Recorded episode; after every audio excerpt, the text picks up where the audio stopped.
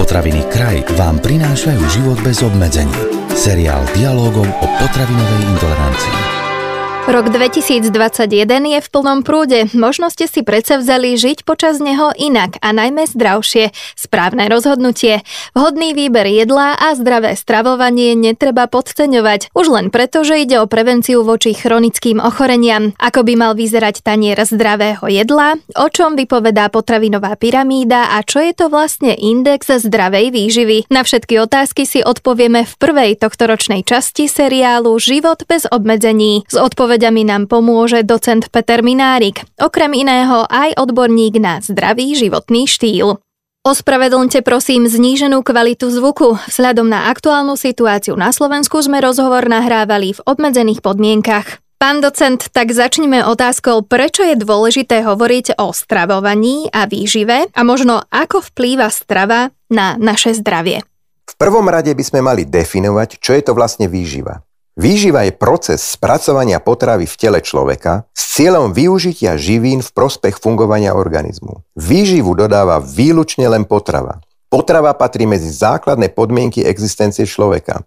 Funkciou a cieľom príjmu potravy je dodávka energie a živín a všestranná podpora telesných a mentálnych funkcií organizmu. Potrava sa skladá z celého spektra potravín, pričom každá potravina má presne definované zloženie živín. Potrava a výživa zabezpečujú rast a vývoj detí a dospievajúcej mládeže a počas celého života jedinca podporuje budovanie a obnovu telesných buniek a štruktúr, pomáha udržiavať fungovanie jednotlivých orgánov, ako aj organizmu ako celku. Potrava s priaznivou a zdravotne prospešnou participáciou potravín a s vhodnou štruktúrou a s optimálnym zastúpením živín sa nazýva ako racionálna výživa, správna výživa alebo zdravá výživa má podporovať po celý život dobre zdravie jedinca. Význam a využitie výživy pre človeka je mnohoraký. Spomeniem aspoň niektoré funkcie. Výživa pomáha budovať a obnovovať a reparovať bunky tkaniva a orgány. Dodáva energiu potrebnú pre prácu, pohyb, transport, trávenie a ďalšie funkcie. Je potrebná pre telesný rast a vývoj, pre mentálne a psychické aktivity, pre imunitné reakcie, pre regulačné a signálne funkcie, pre hormonálne a endokrinné funkcie a mnoho ďalších. Veľmi významnou funkciou stravy a výživy je aj to, že hrá mimoriadne veľkú úlohu pri prevencii chronických chorôb, z ktorých mnohé sú natoľko závažné, že ohrozujú alebo dokonca predčasne ukončujú život človeka. Máme predovšetkým na mysli srdcové a cievné choroby a zhubné nádory. Správne stravovanie a zdravá výživa posilňujú prevenciu chronických chorôb a naopak nesprávne stravovanie a nezdravá výživa zvyšujú rizika týchto ochorení. Stravovanie a výživa sú pritom ovplyvniteľné faktory chorób, ktoré má každý človek vo svojich rukách. Je na každom z nás, ktoré potraviny a pokrmy uprednostníme a ktoré naopak zo svojho jedálnička vylúčime, alebo aspoň potlačíme ich konzumáciu tým, že ich iba zriedkavo zaradíme do nášho stravovania, alebo ich budeme jesť iba v malých, skôr symbolických množstvách. Vieme však, že pokiaľ niektoré potraviny jeme radi, potom v prípade ich ľahkej dostupnosti je im veľmi ťažké odolať. Plnohodnotná pestrá strava a zdravá výživa musí splňať niekoľko základných kritérií. Musí podporovať zdravie, chrániť pred všetkými formami podvýživy, dodávať do organizmu v optimálnych dávkach a pomeroch všetky esenciálne a ďalšie živiny, ktoré sú nevyhnutné pre správne fungovanie organizmu a ďalej musí znižovať rizika chronických neprenosných chorôb. Sú vzťahy medzi stravovaním, výživou a zdravým predmetom vedeckého bádania? Samozrejme, vzťahy medzi stravovaním a zdravím sú dlhodobo centrom záujmu vedcov. Takisto vedcov zaujímajú aj vzťahy medzi jednotlivými živinami a zdravím. Vedeckým bádaním a štúdiami posledných desaťročí sa zistilo, že konzumácia niektorých potravín a príjem niektorých živín má pre zdravie prospešný vplyv a naopak, konzumácia iných potravín a iných živín je pre zdravie menej vhodná. To, či nám niektoré potraviny prospievajú alebo naopak naše zdravie skôr ohrozujú, závisí od zloženia živín, ktoré sa v nich nachádzajú. Príjem niektorých živín sa totiž spája so znižovaním rizík a iné naopak sa asociujú skôr so zvyšovaním rizík ochorení. Sú to predovšetkým chronické, tzv. kardiometabolické ochorenia a zhubné nádory, na ktoré vplýva konzumácia potravín a príjem živín. Pod týmito chorobami myslíme predovšetkým obezitu, cukrovku, srdcocievné choroby, napríklad srdcový infarkt, mozgové cievné príhody a takisto sem patrí viacero rakovinových nádorov, napríklad karcinom hrubého čreva a konečníka, karcinom pažeráka, žalúdka, karcinom prsníka už jem po menopauze, karcinom prostaty, žlčníka, tela maternice a viacero ďalších. Existuje viacero typov štúdí, ktoré sledujú vzťahy medzi stravovaním, výživou a zdravím, respektíve chorobami. Sú to jednak predklinické experimentálne štúdie na laboratórnych zvieratách, ďalej sú to rozsiahle epidemiologické štúdie, no a nakoniec sú to klinické tzv. humánne štúdie, pri ktorých účastníkmi sú ľudia, pričom sa môže jednať o zdravých ľudí, alebo o chorých, čiže pacientov, v závislosti od dizajnu tej ktorej štúdie. Treba povedať, že najvyšší stupeň dôkazov o študovaných vzťahoch majú tzv. klinické placebom kontrolované a dvojito zaslepené štúdie, pri ktorých ani výskumník, ani sledovaný účastník štúdie nevie, akú látku, napríklad konkrétnu živinu, dostáva. Či je to sledovaná účinná látka alebo tzv. placebo. Výskumníci sledujú, aké z pozorovaných zmien nastanú pri používaní účinnej látky a k akým zmenám u iných účastníkov dochádza pri užívaní neúčinnej, neutrálnej látky. Až v závere pri vyhodnocovaní sledovanej štúdie sa užívané substancie odsledujú odlepia a výskumníci sa dozvedia, ktorý účastník akú látku dostával. Platí zásada, že sledovaná účinná látka, v našom prípade sa jedná o niektorú živinu, by mala mať štatisticky významne väčší účinok, než má neutrálne, neúčinné placebo. Sledovať sa môžu napríklad niektoré vitamíny, napríklad A, E, C, D, alebo minerálne látky, napríklad vápnik, draslík, prípadne stopové prvky. Hodne sa napríklad študoval selen alebo zinok. Na akom základe môžu vedci a zdravotníci tvrdiť, že jedna potravina je prospešná a teda zdravá a ďalšia je naopak nezdravá? Vedci potvrdia tieto vzťahy pomocou predklinických, klinických alebo epidemiologických štúdií, ktoré sme už spomínali. Zdravotníci alebo ďalší záujemcovia si môžu prehľad takýchto štúdí nájsť na internetových, vedeckých a odborných portáloch a v databázach, akým je napríklad PubMed alebo Google študovňa, Scopus, Kochranová databáza alebo ďalších. Tieto databázy sú voľne a bezplatne dostupné pre všetkých ľudí na svete. Ktokoľvek, koho zaujímajú niektoré potraviny alebo živiny a ich vplyv na zdravie, môže zájsť do niektorej z týchto vedeckých databáz, zadať vyhľadávacie výrazy, určiť, štúdie z ktorých rokov ho zaujímajú, či si chce vyhľadávať práce, ktoré sú zdarma dostupné, alebo aj tie, ktoré sú dostupné iba po zaplatení poplatku pre odborný časopis. Po potvrdení vyhľadávacích kritérií systém vyhľadá všetky vyhovujúce publikácie, ktoré si zainteresovaný človek môže stiahnuť do svojho počítača a začne študovať. Publikované štúdie a ich výsledky zaujímajú predovšetkým odborníkov z uvedených oblastí a špecializácií. Môže ich však vyhľadať stiahnuť do svojho počítaču, prípadne si aj vytlačiť každý. Vedecké portály a ich databázy sú totiž voľne a bezplatne prístupné. Ako dospeli vedci k poznatkom, ktoré sú základom odporúčaní o stravovaní a výžive? Všetko závisí od typu zvolenej štúdie. Experimentálne predklinické štúdie sa vykonávajú na bunkách alebo na experimentálnych zvieratách, väčšinou ide o laboratórne myši alebo potkany. Epidemiologické štúdie sledujú u vybraných skupín obyvateľstva zvolené faktory, ktoré vplyvajú na zdravie a na choroby ľudí v danej populácii. Faktory s vplyvom na zdravie alebo chorobnosť môžu byť buď rizikové, čiže také, ktoré zvyšujú riziko nástupu alebo zhoršujú priebeh konkrétneho ochorenia, alebo sa jedná o faktory protektívne, čiže také, ktoré riziko ochorenia znižujú. Epidemiologické štúdie sledujú výskyt zdravotných faktorov v populácii a dávajú ich do súvislosti so zdravotným výsledkom sledovanej časti populácie. Vzťahy medzi zvolenými faktormi a študovanými chorobami sa vykonávajú prieskumom a to pomocou štandardizovaných dotazníkov. Výsledky kvalitne vypracovaných, robustných a bioštatisticky vyhodnotených epidemiologických štúdí sa pokladajú za hodnoverné a sú základom pre vypracovanie odporúčaní zameraných na prevenciu, diagnostiku alebo liečbu rôznych ochorení. Ako príklad môžeme uviesť epidemiologický výskum sledujúci vplyv denného príjmu rastlinnej vlákniny alebo každodennej konzumácie ovocia a zeleniny na výskyt vysokého krvného tlaku, srdcového infarktu alebo rakoviny hrubého čreva a konečníka, prípadne karcinomov iných orgánov tráviaceho traktu. Za najvyšší stupeň vedeckých dôkazov sa pokladajú výsledky, ktoré sa dosiahnu pomocou humánnych, placebom kontrolovaných, dvojito zaslepených a tzv. randomizovaných klinických štúdií. Klinické štúdie sa musia robiť predovšetkým pri vývoji nových liekov, čiže vo farmaceutickom priemysle. S potravinami a živinami sa robí podstatne menej klinických štúdií, takže väčšinou sa uspokojíme s výsledkami laboratórnych a epidemiologických štúdií.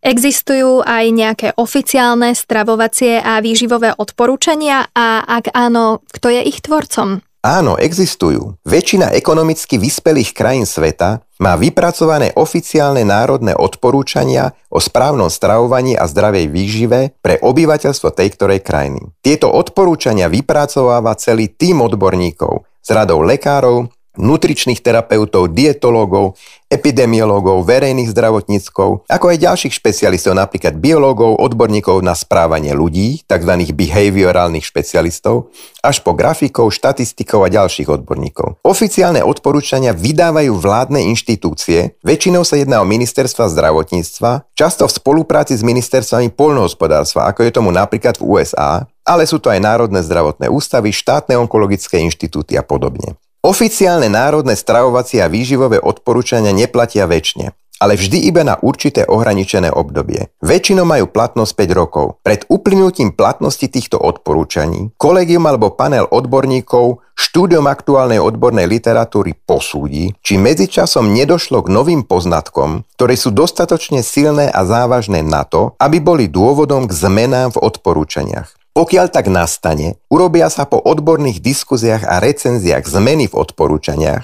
a tieto zmeny sa musia racionálne vedecky zdôvodniť. Treba však zároveň dodať, že väčšina odporúčaní o zdravej výžive sa posledné roky až 10 ročia už nejako zásadne nemenila. Ako príklady dlhodobo platných odporúčaní môžeme uviezť rady a pokyny týkajúce sa konzumácie ovocia, zeleniny, orechov a semienok rastlín, celozrných obilnín, ktorých konzumáciu treba podporovať. A naopak to platí o konzumácii cukru, sodíka a soli alebo nasýtených živočišných a rastlinných tukov, ktorých konzumáciu treba znižovať a kontrolovať. Aktuálne sa pripravujú oficiálne stravovacie odporúčania aj na Slovensku. Pokiaľ sa schvália, stanú sa súčasťou štandardných preventívnych postupov Ministerstva zdravotníctva Slovenskej republiky. O čom je podľa vás dôležitejšie hovoriť ľuďom?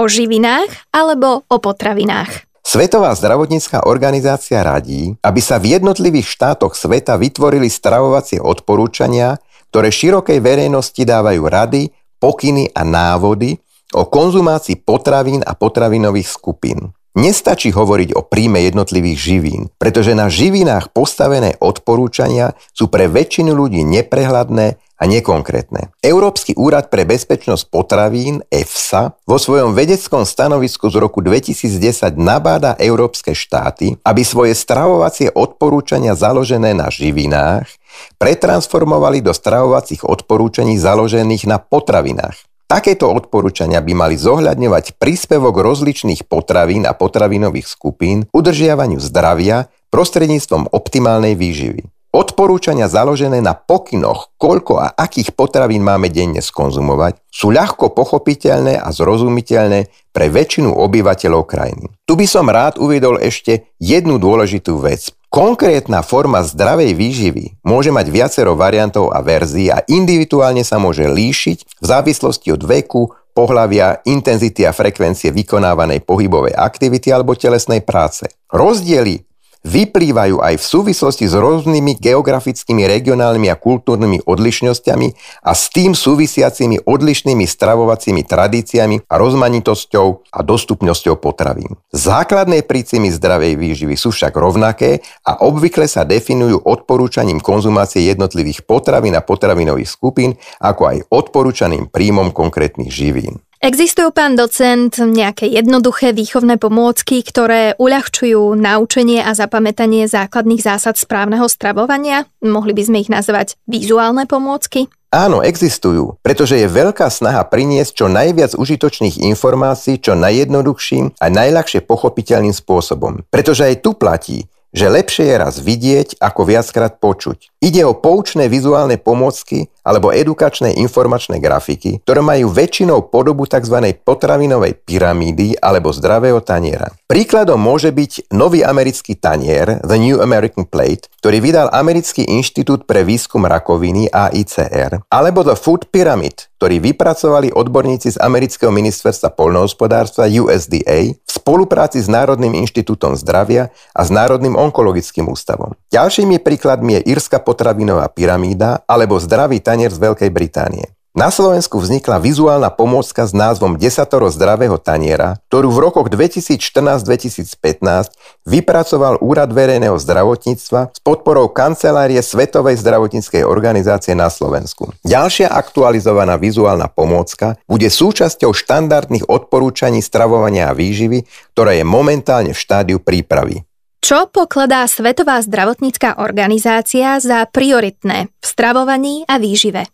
Svetová zdravotnícká organizácia stanovuje pri odporúčaniach stravovania a výživy niekoľko základných priorít. Poprvé, energetický príjem v strave má byť v rovnováhe s energetickým výdajom tak, aby sa udržiavala optimálna telesná hmotnosť. Po druhé, celkový príjem tukov nemá prekročiť 30 z celkového denného energetického príjmu. Po tretie, príjem nasýtených masných kyselín nemá prekročiť 10% z celkového denného energetického príjmu. Tieto masné kyseliny sa vyskytujú predovšetkým v živočišnom a mliečnom tuku, ako aj v kokosovom a palmovom oleji. Keďže zvyšujú riziko srdcovo a pravdepodobne aj niektorých onkologických ochorení, máme ich príjem obmedzovať a kontrolovať. Po štvrté, príjem transmasných kyselín nemá prekročiť 1%, v ideálnom prípade 0,5% z celkového denného energetického príjmu. Transmastné kyseliny sa môžu vyskytovať v niektorých vodíkom stužovaných tukoch určených na pečenie. Majú škodlivý účinok na zdravie ľudí, preto by sme ich mali v strave mať minimum. Po piate, pomer nasýtených a nenasýtených masných kyselín v strave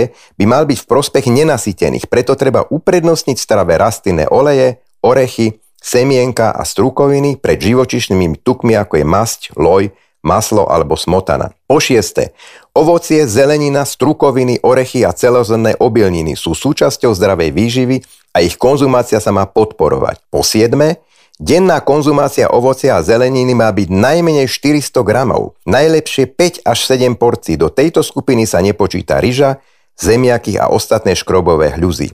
A na záver, po 8. Dojčatá majú byť počas prvých šiestich mesiacov života výlučne dojčené materským mliekom. Vysvetlíme si ešte, čo je to index zdravej výživy, tzv. Healthy Eating Index a možno aké sú kritéria zdravej výživy podľa tohto indexu. Index zdravej výživy, tzv. Healthy Eating Index, je prostriedok na meranie kvality stravovania a výživy ľudí. Vytvorilo ho americké federálne ministerstvo poľnohospodárstva v spolupráci s Centrom pre výživovú politiku. Tento index predstavuje systém, ktorý umožňuje zistiť, aký je súlad medzi stravovaním konkrétneho človeka a aktuálnymi odporúčaniami zdravej výživy. Poslednou a najnovšou verziou indexu zdravej výživy je Healthy Eating Index z roku 2015. Celý systém indexu zdravej výživy sa skladá z 13 položiek, z nich 9 predstavuje súčasť zdravého stravovania. Čo sem patrí? Poprvé je to všetko ovocie vrátane ovocných šťav. Po druhé je to iba celé ovocie bez ovocných šťav. Po tretie je to všetká zelenina. Po štvrte je to iba listová zelenina a strukoviny.